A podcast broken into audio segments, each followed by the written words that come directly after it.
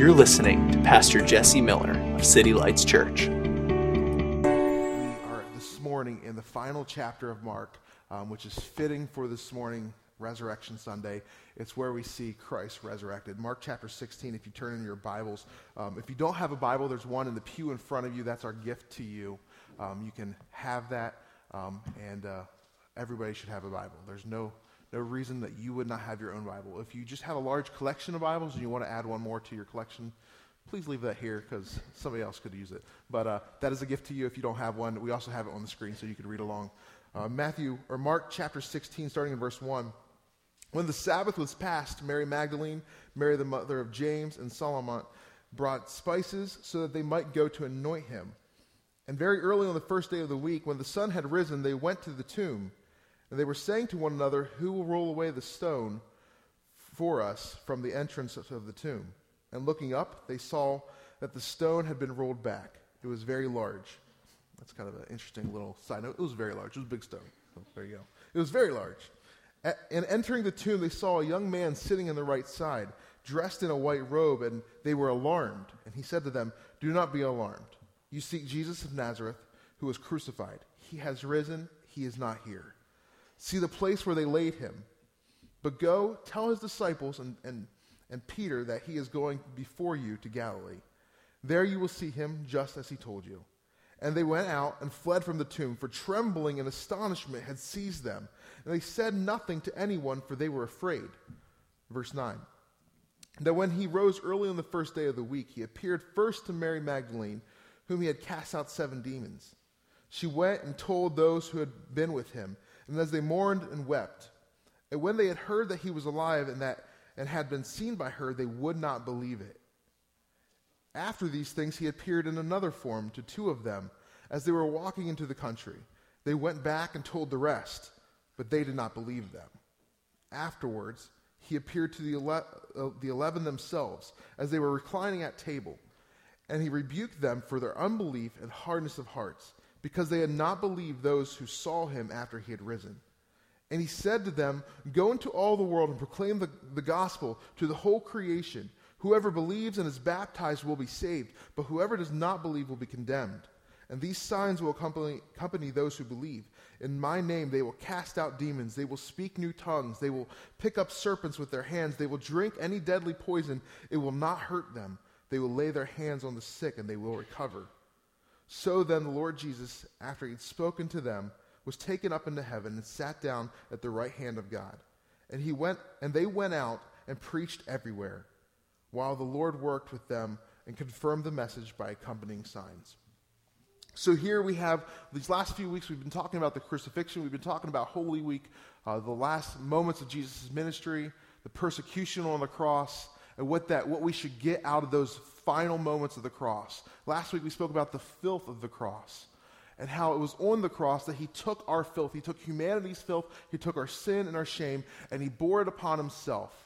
He took it all and he forgave it all.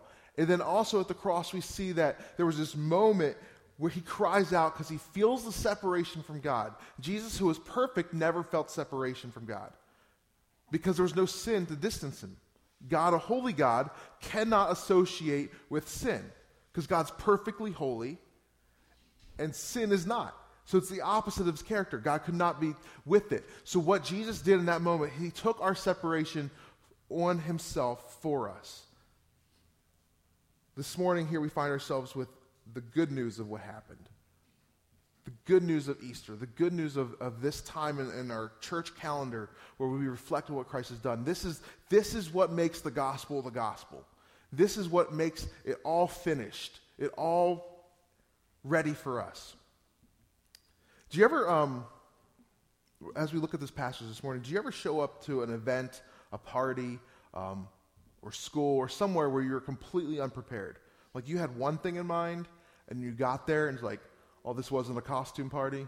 Sorry, I shouldn't have dressed up like a clown today. Like, you ever had that moment in your life? Like, I remember as a kid, I, I, I was like a very, int- I was an introverted kid. So public speaking was not my thing, but God somehow brought me here today. But I remember one of the most embarrassing things for me was when it was, we, I was in a public school, or not public school, a private school, and we had uniforms. Um, the public schools in that area did not have uniforms. But there were these special days where you could wear a certain color or you could wear casual day. You could be casual, which did not mean pajamas. Okay? People in Walmart think that's what casual means. Um, does not mean pajamas. But I would go to school and completely forget that it was casual day, and I would be the only one in like my polo shirt and my khaki pants and my, you know, my husky pants because they were they were big, uh, and I was big. But I would be the only one sitting there, like, and I would feel awkward all day, and I would get all day long. You didn't know it was casual day? No, I did not know it was casual day. Stop asking. You ever been that where you like show up expecting one thing and it's not what you expect? Here in this passage, at the beginning, we have Mary, the Marys, coming to, to, to greet, not to greet Jesus, but to find his body and remember it. Basically, it's like laying flowers at a funeral. They come to remember what was. They come with their spices because now that the, the, the Sabbath was over, they could come, they could do work. They came and they were ready to lay spices on the body to celebrate who he was, a life that had been. They were basically coming for part of the funeral, part of the memorial service, part of a, of a memory of what Jesus was in their life. So they get there and they're ready for mourning, they're ready for reflection, and all of a sudden everything's different. What, what they were planning on doing, everything had to change. See, this morning, I, I, wanna, I want us to look and examine what does it mean to understand the resurrected life. I believe, and like Jimmy spoke about, and like we spoke about earlier, that you and I are raised with Christ now.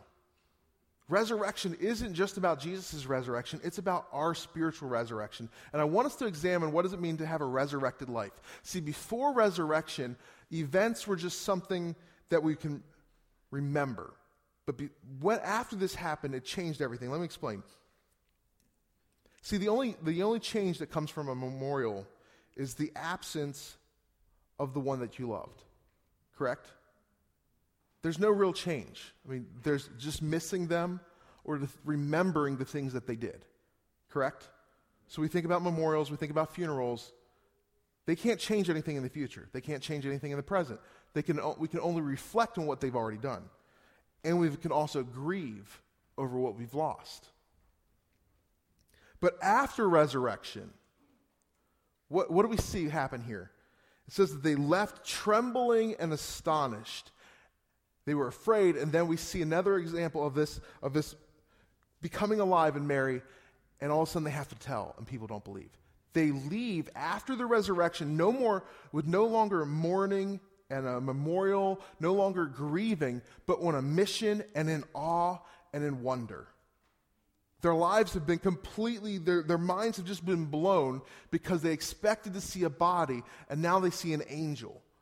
And then they encounter Christ and now they're trembling, they're astonished. What happens when, after resurrection, after we realize that Christ is real, that what he did on the cross, what he came, when he came out of the grave, what does that really mean for me? When I really encapture, or, uh, when I really encounter the risen Savior Jesus, I have to have a moment where I'm no longer remembering something that happened historically, but something happens in me where now I'm filled with hope. Now I'm filled with mission. Now I'm filled with a sense of awe and wonder at a risen Savior. That's what happens with them. They come out of this situation where they realize this really happened, so they're kind of they're, they're astonished, they're trembling, they're overwhelmed. And now they're on mission. Look at verse 15. We're going to read verse 15 through 20 again, real quick. And he said to them, Go into all the world and proclaim the gospel to the whole creation. Whoever believes and is baptized will be saved, but whoever does not believe will be condemned. And these signs will accompany those who believe. In my name they will cast out demons. They will speak in new tongues. They will pick up serpents with their hands. They will drink any deadly poison, and it will not hurt them. They will lay their hands on the sick, and they will recover. So then, after he had spoken these things and was taken up to heaven, sat down beside, at the right hand of God, they went out and preached everywhere while the Lord worked with them and confirmed the message by accompanying signs. They were on mission. Once they, even the doubting disciples who Jesus rebuked, why didn't you believe when they said? When he appeared to them, they were filled with awe and wonder, and then they went on mission. They were no longer remembering an event that once happened with mourning. They were no longer looking for herbs and spices to lay at the tomb and remember something. And, and it'd be like us going to a, a grave every year with flowers and laying it down, remembering who he was. I feel like, in a lot of senses, not just the church, but society as a whole, we view Easter as a memorial instead of something that really took place for us to live from. We come to Easter with this, let's remember the, the day that Jesus died and was rose again. Let's think about that. Yeah, we thank you. And here's our little spiritual flowers. We, we come to this with no real sense of mission afterwards, no sense of life change, no sense of awe, no sense of us trembling. See, when we encounter the resurrected life of Christ and, and realize what that means for us personally, there is a new way of life that we have to live. Imagine for a moment, and this is, this is kind of a ridiculous example, but it's what came to my mind. Imagine for a moment that you have a man who's very, he's very big in history, very, very big on, on uh, studying history. And so he, he visits the Civil War Museum and he studies it and he, he reads and he's able to recite the Gettysburg Address and the Emancipation Proclamation. He remembers and he's thankful that that event in history and all these monuments, my wife and I are from Gettysburg, so we know all about the monuments everywhere. The entire town is, is history in the summer and then nothing in the winter, except maybe some ghost tours, which are ridiculous. By the way, we never saw ghosts there. We lived there for our, most of our lives, so don't waste your money. But like, there's so this man comes and he studies this and he's thankful for this moment. He thank, he's thankful for the Emancipation Proclamation and for the Gettysburg Address that says all men are created equal. And, and, and understanding this, he's very thankful and he says, Wow, what a great moment in history. Then he returns home and he opens up the garage and he re- goes and starts to abuse and torture his slaves that he has in his garage. That's an absolutely ridiculous analogy, isn't it? But what I think happens is sometimes we see these events and we don't live the life that we're supposed to live after that.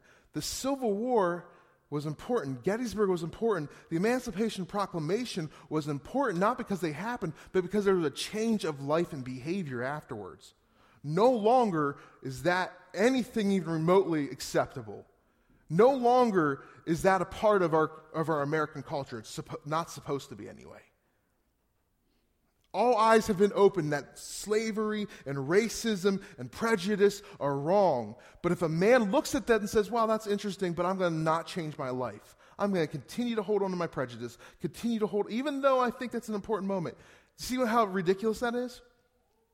And I think the same thing happens across the world with Easter. Well, we should go to church, it's Easter. Let's think about Jesus. But then we don't live a, a resurrected life we don't experience what he came for. For you and I to have life and joy abundantly in him, to know him. Jesus, I, I, I, I said this a few weeks ago, Jesus' last moments, they're in the garden. When he's in the garden there, he's grieved and he weeps drops of blood. And it's not because he doesn't want physical pain, but because he recognizes that bearing the sins of the world separates him from the Father. That's the worst thing imaginable. That is hell. Separation from the Father is hell. Pastor Jared said here before if heaven doesn't have Jesus, I don't want to be there. We were created for the presence of God. And if we don't view Easter and Resurrection Sunday as that moment that we are now given the presence of God in our lives, that now we live a life resurrected, no longer under the curse of sin, but alive in Christ, then we've completely missed the point of it. Do you guys understand what I'm saying this morning? Or did I throw you off with that analogy? You have to understand it's not just a memorial. Romans 6, starting in verse 3, if we have that there.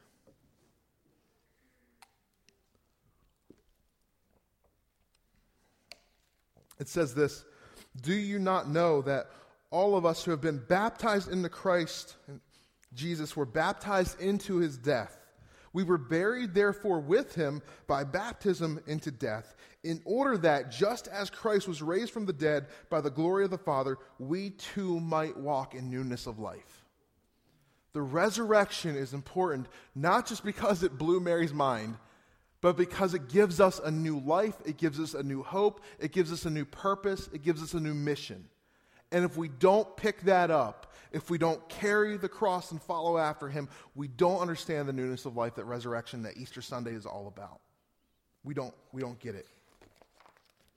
There's a, a quote that I, I want to read in one of his messages. Um, theologian N.T. Wright says this, and I find it absolutely right on. Um, after, he says this After 40 days of Lenten fast and three days of serious concentration on the meaning of the cross, we have precisely one morning of Easter festivities. And then people disappear exhausted by the, the rigors of Holy Week. The clergy go on holiday, and the only celebration that's left is eating up the remains of the chocolate Easter eggs. No, we should make Easter a 40 day celebration. If Lent is, is that long, Easter should be at least that long, all the way to the ascension. And we should meet regularly for Easter parties. We should drink champagne at breakfast. We should renew baptismal vows with splashing water all over the place. We should sing and dance and blow trumpets and put our banners in the streets. We should invite the homeless people into, par- into our parties. We should go around town doing random acts of generosity and celebration. We should be doing things that make our sober and serious neighbors say, What is the meaning of this outrageous party? He says, We've built this culture, we've built this, this thing around Easter that we have Lent, we have our Ash Wednesday, we have our Maundy Thursday, we have our Good Friday. We have all these things going up to it. But then when we actually get together to celebrate the resurrection, a life changed, we have one message, one service, and we eat a ham and we eat some chocolate. That's the thing that we should celebrate for months and months. That's the thing that we should live out of. That's the thing that our neighbors and our friends should go, wow, they're really taking this thing seriously. They really are celebrating resurrection. Last night, I, I had to laugh. I, I, had to go and buy a new belt. My old one broke for, for reasons that you can figure out. I'm trying. So I went out, uh, I went to TJ Maxx, and I had to, I had to buy a belt last night. And it's fu- what I've been to TJ Maxx multiple times. My wife loves the shop there. They have random things, random home things that are just like it's like all the other stores in the world. Just like here, take that, take that TJ Maxx. So they kind of have random stuff there. And so I'm there at TJ Maxx, and I had to laugh internally because all of a sudden, like I've been in the men's section of TJ Maxx a bunch, and like there's it's just me. Usually, it's just me in that section. I looked around TJ Maxx, and there's all of these like mid twenties come like through college, early adulthood males just frantically looking for a good dress shirt for t- today's service. They're like, we got to have an Easter shirt. I'm thinking this is hilarious. Like all of a sudden everybody panics. Like it's Easter, we have to have pink or we have to have a pastel color like this blue. We and it just made me laugh because like I could be here any other Sunday throughout the year, and there's nobody looking for a dress shirt. I don't always, I don't wear a tie typically. It's Easter, so you just kind of have to. It's just, it's, you must. It's, it's, it's in the Bible somewhere. No, I'm kidding. It's not. it's not there. But what I'm getting at is like, if we view Easter with, with the wrong framework, we will spend more time getting our Easter baskets and putting on our Easter bonnets. I think that used to be a thing We'll get those things ready. We'll spend more time doing that than we actually do celebrating that we were once dead in our sins and now we've been raised with Christ. We'll spend more time looking for a good egg hunt than we do enjoying the presence of God and celebrating the work of the cross, celebrating the resurrection that finished it all for us. So, the question I asked this morning is how do we live a resurrected life? I want to give you quick three things that show that we live a resurrected life. What does it mean to live a, le- a resurrected life? Number one is a resurrected life has a restored relationship with God. If you understand the moment of resurrection, if you understand the importance of, of salvation, of what Christ has done, you know that your relationship with God is completely restored. Nothing separates us from the love of God now that we're in Christ. There is no separation. I can go before the Father. I can go before Him with all my thanks, with all my praise, with all my fears, with all my worries, with all my insecurities, and say, God, here I am. What do you want to do with this? There's no separation.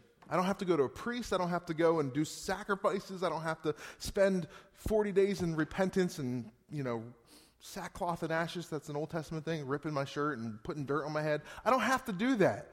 My separation is no longer there. I'm completely united with Christ, completely united with the Father. A resurrected life is one that no longer sees separation with the Father. Number two is resurrected life is not a slave to sin. We were once dead in our sins, and we've been raised to life in Christ. It doesn't mean we don't fall, it doesn't mean we don't have sin, but we're no longer held by the bondage and the slave slavery of sin on us. We are free in Christ. Our lives should look drastically different after we receive him than before that we received him. Amen. We should recognize we don't have to sin anymore. We don't need to fall into sin. There's a transformation, there is a, a changing that's taking place where the old man is dying and has been dead, and the new man is alive. That's what baptism is. When we do church baptism, it's not something that, okay, now you're baptized, you get a free ticket to heaven. It's us recognizing in a, in a public s- setting saying, I'm no longer who I once was. I'm a new person in Christ. The old me is buried, the new me is alive and here. That's why we, that's the beauty of baptism. It is a public declaration that I understand the cross, that I understand salvation, that I understand the work of Easter. I'm alive in Christ.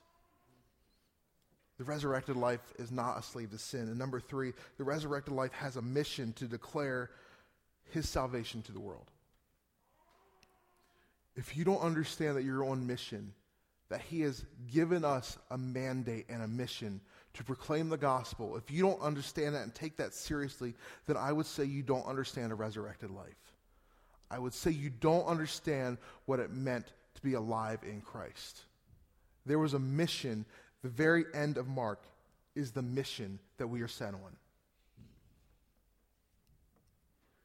See, with, with funerals or memorials, I said this earlier, the only change comes from memories or the absence of the one we lost. With the resurrection, the change comes from the mission we have and the presence of God in us. There's a difference. Easter is not a memorial service. This is not something we do annually to remember something. This is something we get together and celebrate what we live in, what we get to live every day. Easter is not a moment that we look back on, but an event that we live from. See, this morning we didn't come here to anoint Jesus. We didn't come here to lay flowers at his feet. We came to celebrate the resurrected life that we have in him. We celebrate the work of the cross and the impact of resurrection, not just this morning, though. We do that as Christians, as believers, every Sunday corporately. And then every day of our lives, we celebrate that by living on mission. I'm supposed to live on mission. My call, my mandate is to live on mission.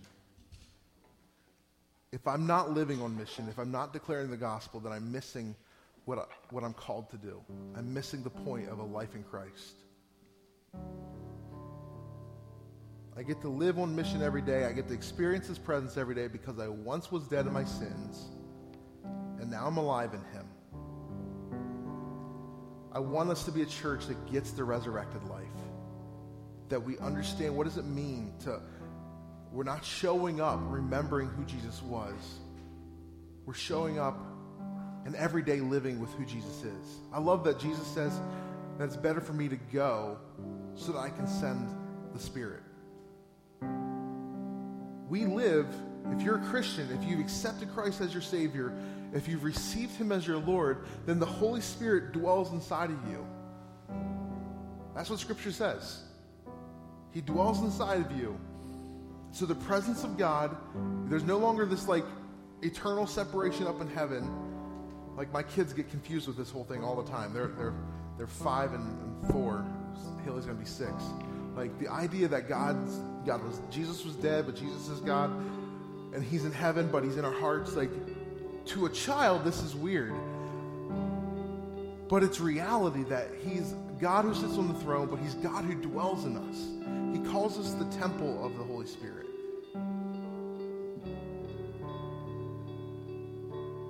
There's, there's no separation. So, what I, what I want to I want to make clear this morning is if you haven't received this, if you haven't found Christ as your Savior, it's not just like a thing that you do once a year on a Sunday morning, but it's really saying, Jesus, I want you to be Lord of my life. I want you to give me hope. I want you to give me joy, but I also want to serve you and love you and find pre- your presence.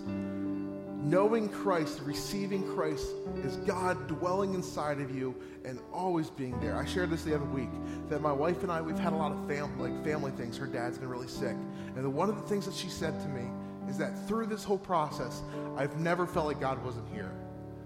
That is the hope, that is the joy, that is the experience of no longer being separated from a holy God, but being at one and united with an all powerful, all loving God.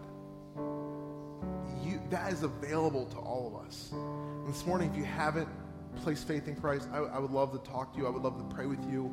Please, it's, it's really just saying, Christ, I need you as my Lord. I want to experience you. But if you have, I want to challenge you that you, you recognize it's not just about something that happened long ago or a commitment that you made to Jesus long ago, but it's actually living the resurrected life. It's all three of those things that I said, lived out daily. This can't be something you just celebrate once a year, because then you'll be missing the point completely. There is a life in Christ that's waiting for all of us to experience. Let's experience that.